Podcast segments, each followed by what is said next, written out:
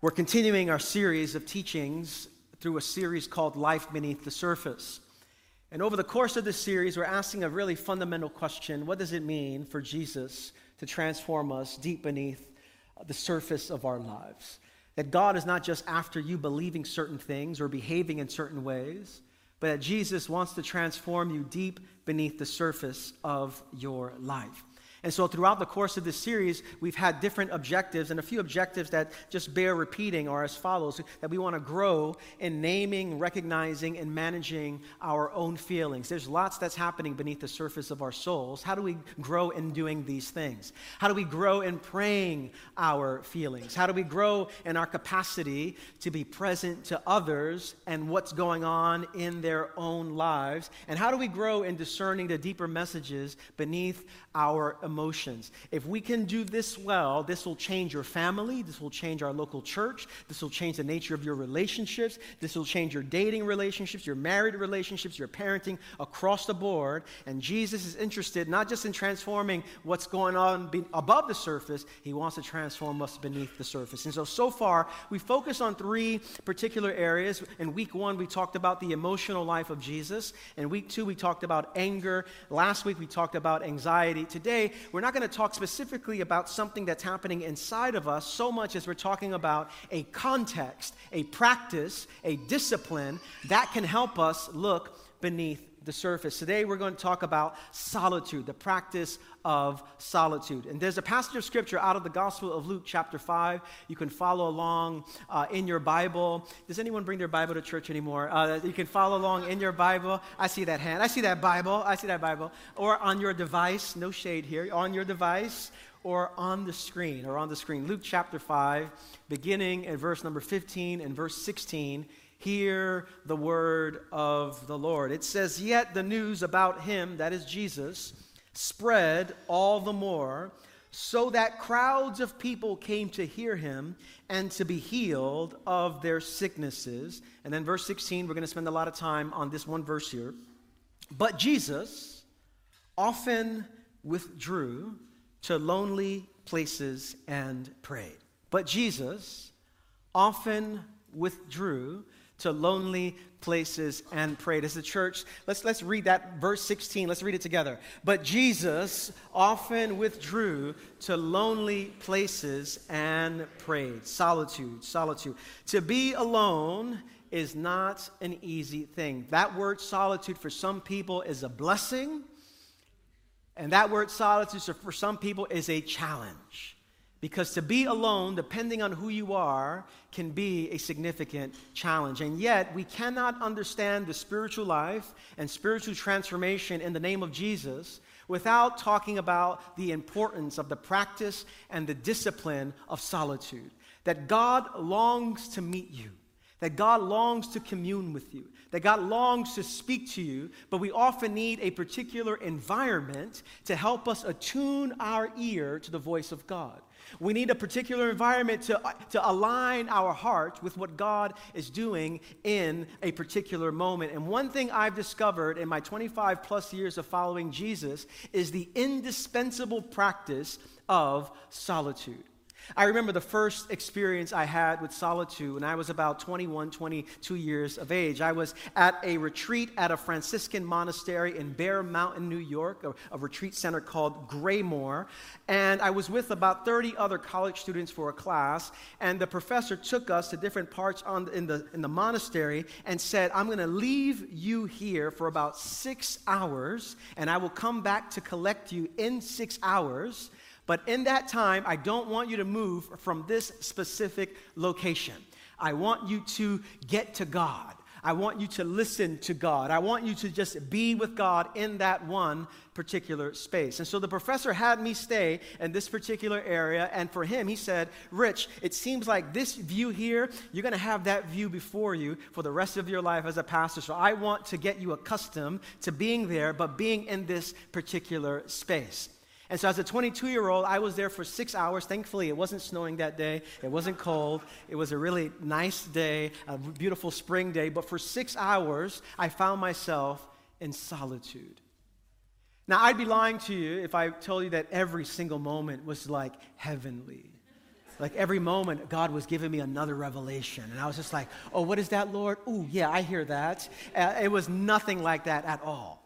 For most of the time, I was crushing ants and just like, and, and there goes another one, and crushing ants, and, and, and, and then I would get bored and just stare out, or, or I'd just fall asleep on the communion table. I don't know if the, if the monks saw that, they would have been really upset. I was falling asleep. And then I'd fall asleep, and like uh, five minutes later, I wake up thinking like an hour and a half has passed. And then I wake up, only five minutes. I have five more hours to go in this place. And so, for the most part, it was boring. For the most part, it was uneventful. For the most part, nothing seemed to happen, and yet something did happen. Because in various moments, as I had my journal and I was listening to God as a 22 year old, I really sensed as if God, at various moments over those six hours, had kissed my soul. That my soul was kissed by God. That God had met me in that moment of communion, in that moment of solitude. Something had happened deep down in my soul, so much so that when I went back to the college campus with my 30 uh, college friends, I was looking for places to get alone with God. It actually felt like I was doing something wrong, something illicit. I was looking for a quiet space for me and God just to connect. Why? Because God had kissed my soul. That I had enough space in my life to open myself up to the presence of God in such a way that I wanted more of it. And let me ask you a question When's the last time you really sensed God kissing your soul? When's the last time you really sensed union with God in such a way where you said, I have to get to God? I have to find myself in a place where I can hear the voice of God. That is the practice of solitude. And so, what is solitude? If I can make it plain for us today, solitude is about a life that uh, creates space to connect with God. That's what it simply is a life that creates space to connect with God. Or another way of thinking about it is that solitude is about converting our aloneness into attentiveness. That at some point in our lives or another, you will be alone. Whether that aloneness is for an hour, whether that aloneness is while your kids are at school, amen, somebody, and you have that space, whether that aloneness comes because your children have moved out of the house or you find yourself in a situation where you are more alone than ever before, solitude is about converting our aloneness into attentiveness. Know what solitude is not. Solitude is not simply about creating distance from people more so than it is about resisting distance between me and God and me and myself. Solitude is not simply about creating distance from others, it's about resisting the distance that's created between me and God and me and myself, which is why we can practice solitude even in the city that never sleeps. Even in a very busy society, you and I don't have to escape to the mountains or the monastery to encounter God. It can be done right here, right now. And we were made for this. We were made for communion with God, and yet, one of the things, one of the realities that's true for every single one of us is this we are rarely alone. Back in the day, we used to get home, and if we were home by ourselves or got home before anyone else, one of the first things that we would do is turn the TV on or turn on the radio just to give a sense that we're not alone in this silence.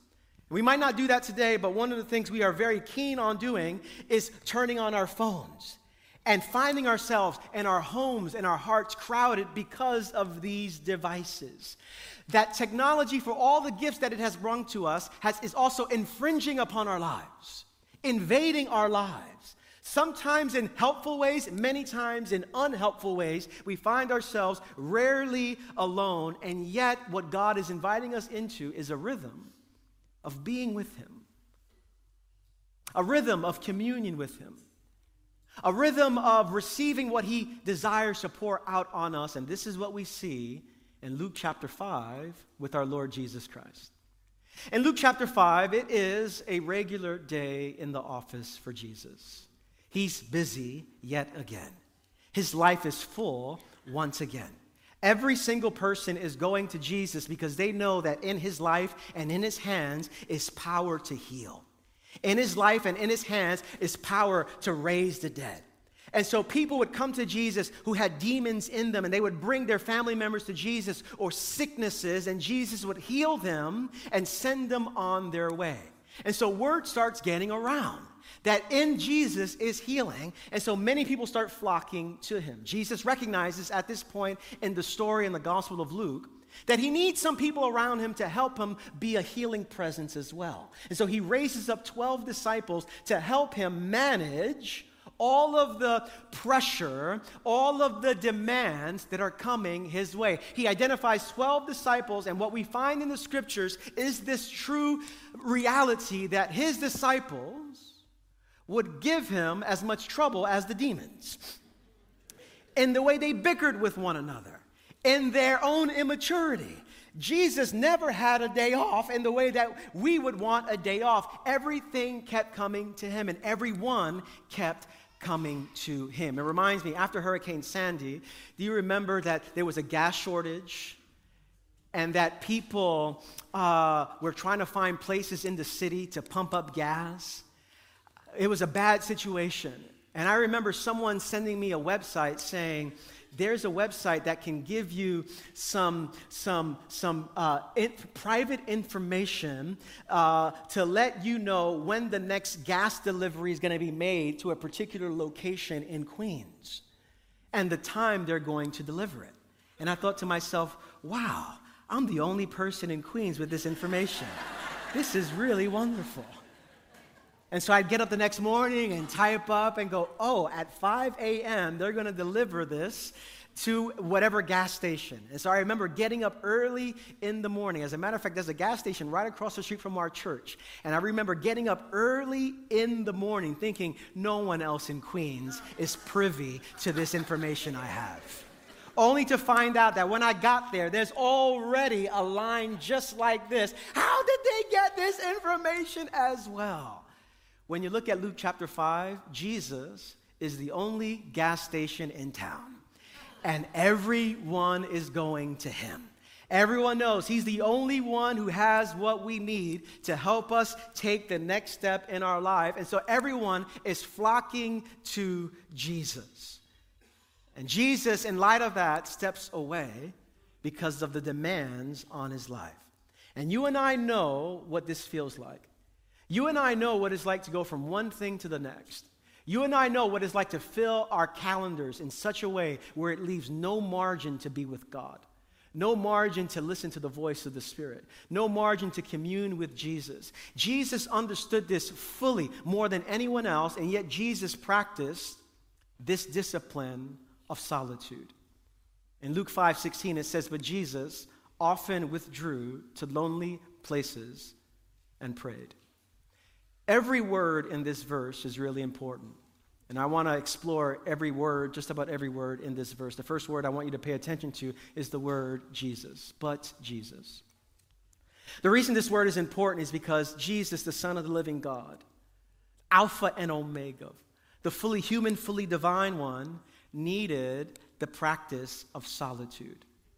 You would think that if anyone in the world could work nonstop, it would be Jesus. If there's anyone who had infinite capacity, it would be Jesus. If there's anyone who had unlimited energy reserves, it would be Jesus. If there's anyone who could hold on to the demands of people around them, it would be Jesus. And yet, Jesus recognizes in his humanity that he needed to step away to get to the Father. And if this is true of Jesus, if I can use a good biblical phrase, how much more? Is this true of you? How much more should this be true of me? That we do not have unlimited reserves, that we do not have the, an unending capacity, that we get tired, that we get irritable, that we get angry, that we get uh, ups and downs. The first word that's so important, it's Jesus. And if Jesus does it, he invites his followers to do it as well. The first word is Jesus. The next word is often, often. I love that word often. Jesus often withdrew. He often withdrew. And the emphasis is on the word often because for Jesus, he did not wait until he was spiritually depleted before he practiced solitude. I know what it's like to live a week where nonstop, things are going nonstop, and then I go, you know what? I'm tired, and I'm mad, and I'm angry. I think I should be praying today. We know what it's like to wait until we are on our last thread. Come on, somebody. And, you, and you're done you're screaming at the kids and slamming the doors and irritable at your coworkers. And you go, you know what? I think I need to pray. I, I think, yeah, you do need to pray. You need to pray. But we wait until we have zero reserves until we get to God. Not for Jesus. Jesus often, he regularly uh, uh, practiced this discipline. And this is important because this is what I know to be true about your life and mine. Jesus often withdrew because Jesus often experienced challenges. And every single day, you are experiencing challenges. Every single day. I don't need to know much about your life to know that life is hard, that life is full, that life can get overwhelming, that life regularly comes at you with some challenges. And if challenges are regularly coming your way, you and I need to regularly get to God. There's too much coming at you for you to have a I'll get to God next week kind of feel. God longs to pour out his life every single day. Jesus often. The next word is withdrew. I like that word because in the Greek language, it gives this connotation of someone who's taking refuge from danger. He's not just stepping away to just avoid people, he recognizes the larger danger. What's the danger? Here's the danger for you and me the danger is we can live a life out of communion with God. We can live a life doing things for God without communion with God. And that is a danger to our soul. What's the danger? The danger is self deception. The danger is living on our own resources. The danger is us saying, essentially, my kingdom come, my will be done. But Jesus withdrew. He creates distance, He steps away. And I know how hard this is to step away. It's very difficult to do it. But Jesus, He withdraws Himself to lonely places, to lonely places. He creates distance. Now, I know what some of you are saying already.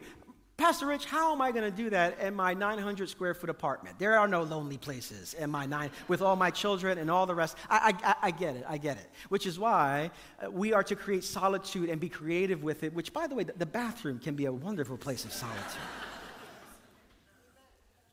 Dad, how long are you going to be in there? Leave me alone. And the next time they knock on that door, say, I'm, I'm, I'm with Jesus right now. I'm just with Jesus. Lonely places and prayed.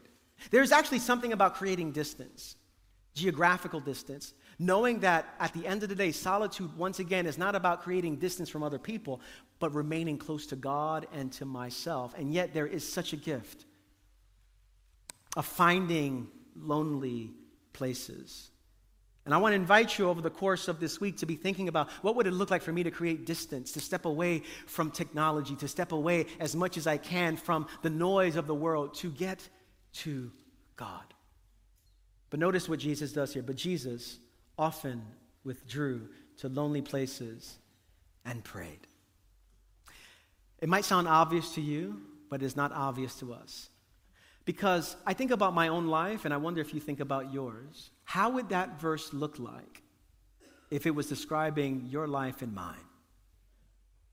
Because when we get to lonely places, we don't pray. It says something like John withdrew to a lonely place and updated his Facebook status. or Jane withdrew to a lonely place and scrolled through Instagram.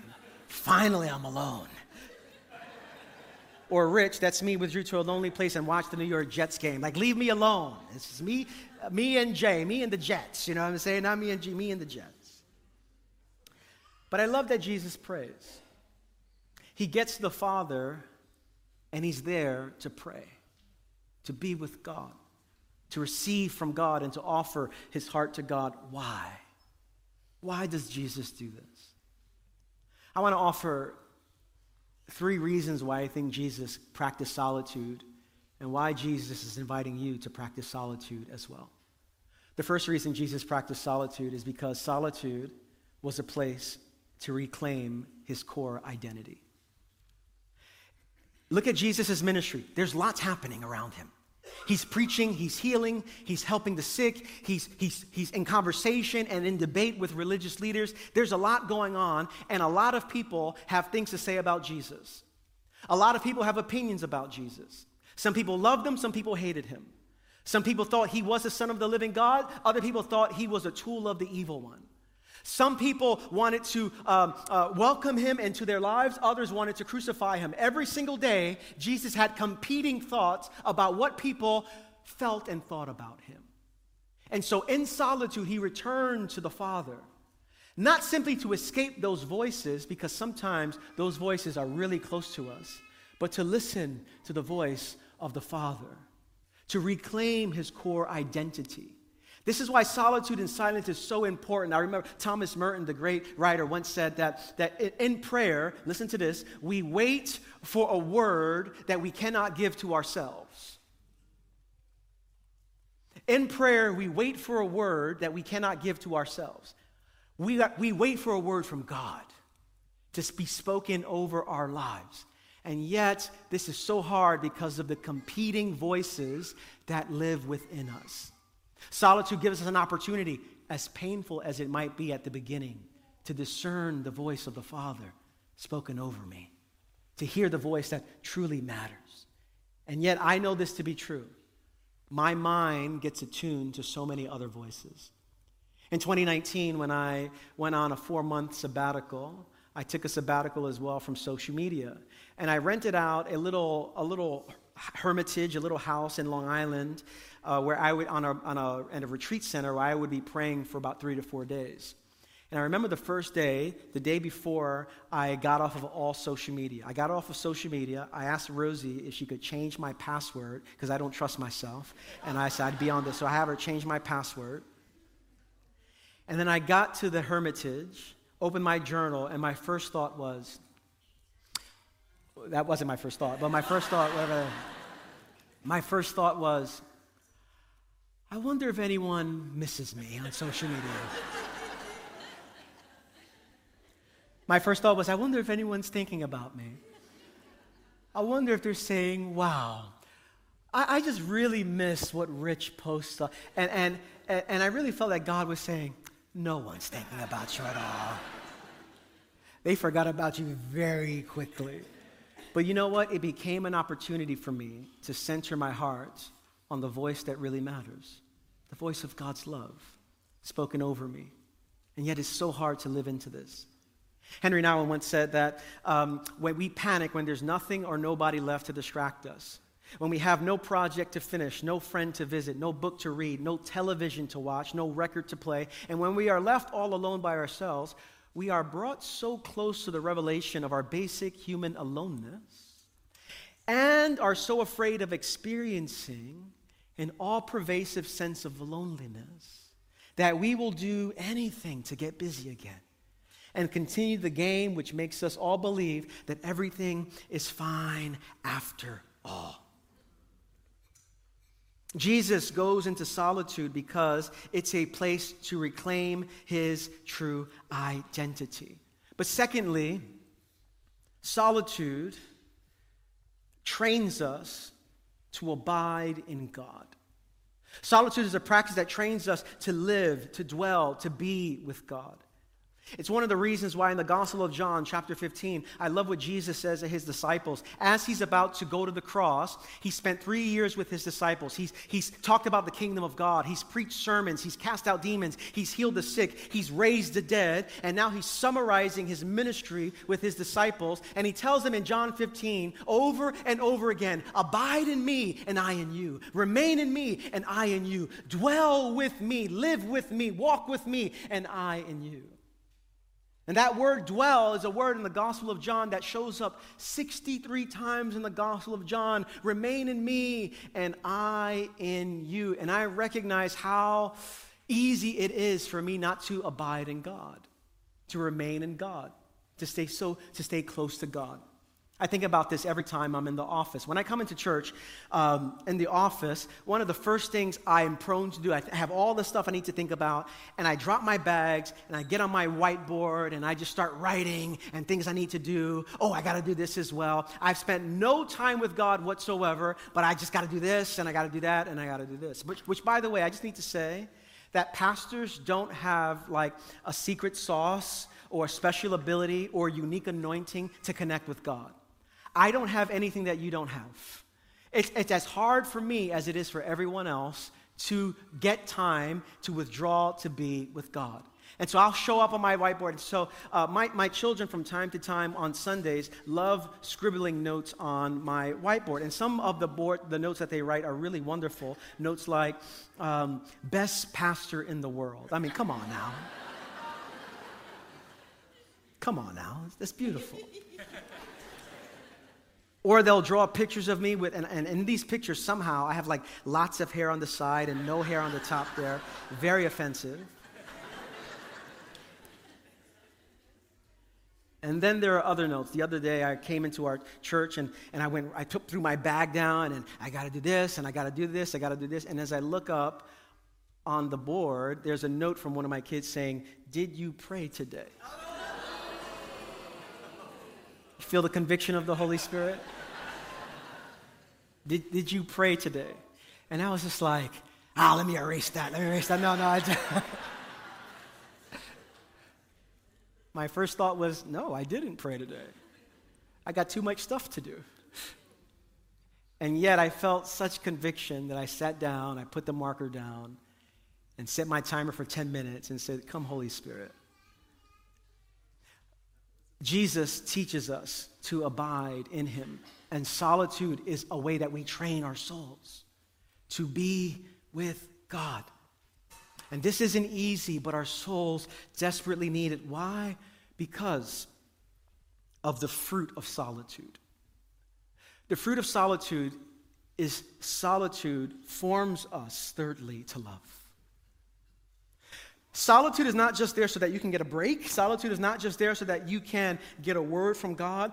Solitude is practiced for the purpose of connecting with God in such a way that our lives will be formed in love, that our lives will be formed in grace, that our lives will be formed in compassion, which is why people who make a habit of being with Jesus have the potential to live lives marked by love and marked by grace and marked by compassion. Why? Because you are in the very presence, consciously and attentively, the presence of love, the presence of grace, the presence of mercy.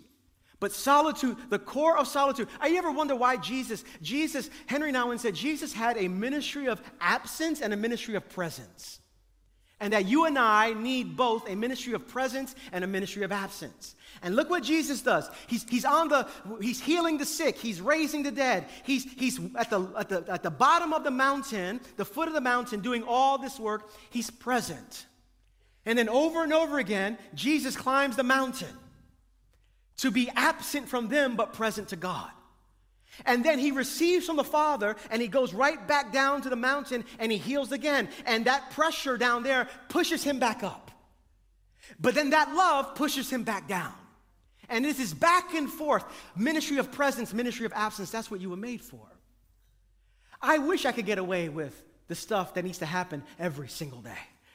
I wish I didn't have to feed our children every single day. It's non-stop. Anyone know what I'm talking about? It's just like you just ate. It's it's not it's nonstop. And so I know what it's like to have so much to do, but if I get caught down here, oh, we're in trouble. If I just live down here, I'm in trouble or somebody's in trouble. And so I need to get back up top. But I can't live on the top. Because God did not arrange this relationship and the spiritual life to just be about me and Jesus. That's not Christianity. Christianity is not me and Jesus. Christianity is let me commune with Jesus because he's sending me back down. And then they're sending me back up. And he's sending me back down. That's the Christian life. And that's what we are invited to because solitude trains us, informs us in love. How do we do this? How do we do it? I want to get I want to get super practical on this. There are two kinds of solitudes. There's capital S solitude. That's an S for you, right? Yes. Uh, I'm back, and then lowercase solitude. Capital S solitude. For some of you, you've lived your entire life without ever getting extended time with God. And you know it shows. You know there's something that's missing. I wonder for you, you know why we do a community day alone with God from time to time in our church? Because we want to, as a pastoral team, cre- help you to create space to get alone with God for five, six, seven hours. Why? Because from time to time, your soul needs it. Extended time with God. And for some of you, I wonder if in the next week or next month, there is a time where you say, I need to get more than just a few minutes I need extended time with God. That's capital S, solitude. But the invitation for all of us, especially today, is lowercase solitude, which is this that five minutes in the presence of Jesus, attentively, can go a long way. I love that about Jesus, that a little bit in the hands of Jesus goes a long way. There's thousands of people. And he goes, who, who, has anything to eat? And they go, Oh, well, there's only a little bit of fish and a little bit of bread. He goes, Give it to me. I'll work with that. Faith. I, I don't have big faith. He goes, What do you got? What kind of faith do you have? I just got a mustard seed. I, I, I give it to me, give it to me, give it to me. I, I'll take care of it. God does not need a lot to do much. A little bit of time can go a long way. And so we are invited, friends. Here's my hope. My hope is that tomorrow, this week, that as a congregation, wherever we find ourselves, wherever we live, that we would take at least five minutes this week to say, I'm going to get to God. And I'm going to listen for the Spirit. And I'm going to read Scripture. And, and this is what you're going to find five minutes is just too little. There's something else that my soul is craving. And why do we do this? We don't do this to get spiritual points. We don't do this to curry favor with God.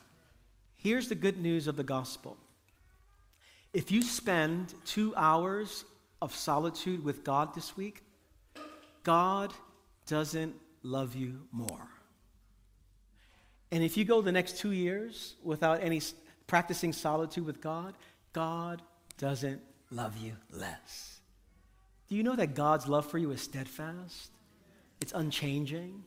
It's not connected to any whim. It's, God's love for you is steadfast. We don't get any spiritual points when you practice solitude, but what you do is you respond to the God who's always moving towards us in love. And that is the story of the Bible. The story of the Bible is the story of a God who longs to spend time with his people. The story of the Bible is the story of a God who can't get enough of his creation. And that creation and that people extends to you. God can't get enough of you. And that's what we see from Genesis to Revelation. In Genesis, he creates Adam and Eve in solitude. Amen. And says, I just want to spend time with you. In the cool of the day, God would come to the Garden of Eden just to be with his people. But for Adam and Eve, it wasn't enough to be with God in that space. They wanted to be God. And so they, they take matters into their own hands. They say, My kingdom come, my will be done. And because of sin, they are banished from the garden in Genesis chapter 3. But aren't you glad that the Bible doesn't end with Genesis chapter 3? Amen, somebody. The story continues. And over and over again, we find a God who pursues his people. We find the God who comes after his people. We find the God who wants to experience solitude with his people. And so he delivers the people of God from Egypt and says, I'm going to walk with you and I'm, I'm going to journey with you. I'm going to talk with you. And so he comes with them in the form of a cloud by day as they're in the wilderness and fire by night. He journeys with them to such a degree where he says, Let's get some more solitude time. I'm going to, I'm going to create a space called the most holy place where we're going to dwell together in the holies of holies and in the tabernacle tabernacle, we're going to have this relationship. But over and over again, the people of God say, I don't want this solitude with you. I don't want this relationship with you. My kingdom come, my will be done. And their sin, their rebellion leads them to exile. And as they are alone in a foreign land, God doesn't say, That's what you get. God keeps coming after his people. He sends prophets their way. He has love notes for them. Come back home to me. I want to spend time with you. God comes in a cloud and a fire and a tabernacle and a temple through prophets. And then that wasn't enough. He said, I'm going to come myself. I need to be with these people myself. I can't get enough of them. And so in the beginning was the Word, and the Word was with God, and the Word was God, and the Word became flesh and dwelt among us. God communes with the people of God. Jesus dies for our sins, raised on the third day, ascends to the right hand of the Father, sends the Spirit of the living God to be with us. And the Bible ends with God coming down so that we could experience union with Him. Do you know that God can't get enough of you? And God longs to be in your company. Solitude, then, is our response. The graciousness of God who pursues us every single day. We don't practice it to curry favor with God. We've already received the favor of God in Jesus Christ. We don't practice this so that we, we can get God to love us. God has loved us from the very beginning of the foundations of the world in Christ Jesus. In solitude, we simply respond to God. And I want to give us an opportunity to do that right now. I know it's October, but this is an early Christmas gift I want to give you the gift of stillness in this moment. As a people, as New Yorkers, we go from one thing to the next. And every single day, God says to you, Would you slow down? Every single day, God's trying to get your attention and inviting you to communion with Him. And that's what the gift I want to give you right now. And so, for two minutes, we're going to take time to be with God. And here's my simple instructions when, not if, when your mind gets distracted, I want you to have a simple phrase that you say in your heart, not out loud. That phrase is, Jesus, here I am. When your mind gets distracted about, hmm, I wonder what we're going to have for lunch after church today. Oh, Jesus, here I am. When you close your eyes and you go, you start having imaginary arguments in your mind. If she says that to me, I'll say that to her. No, no, Jesus, here I am when your mind goes to all kinds of Jesus, very gently, here I am. And so I want to give us the gift of two minutes of that, and then we'll close our service. Let me invite you to take a deep breath in and out. One more deep breath in and out. The very air you breathe is the life of God. And let's open ourselves up to the presence of Jesus over two minutes, and then we'll close our service together. Let's begin.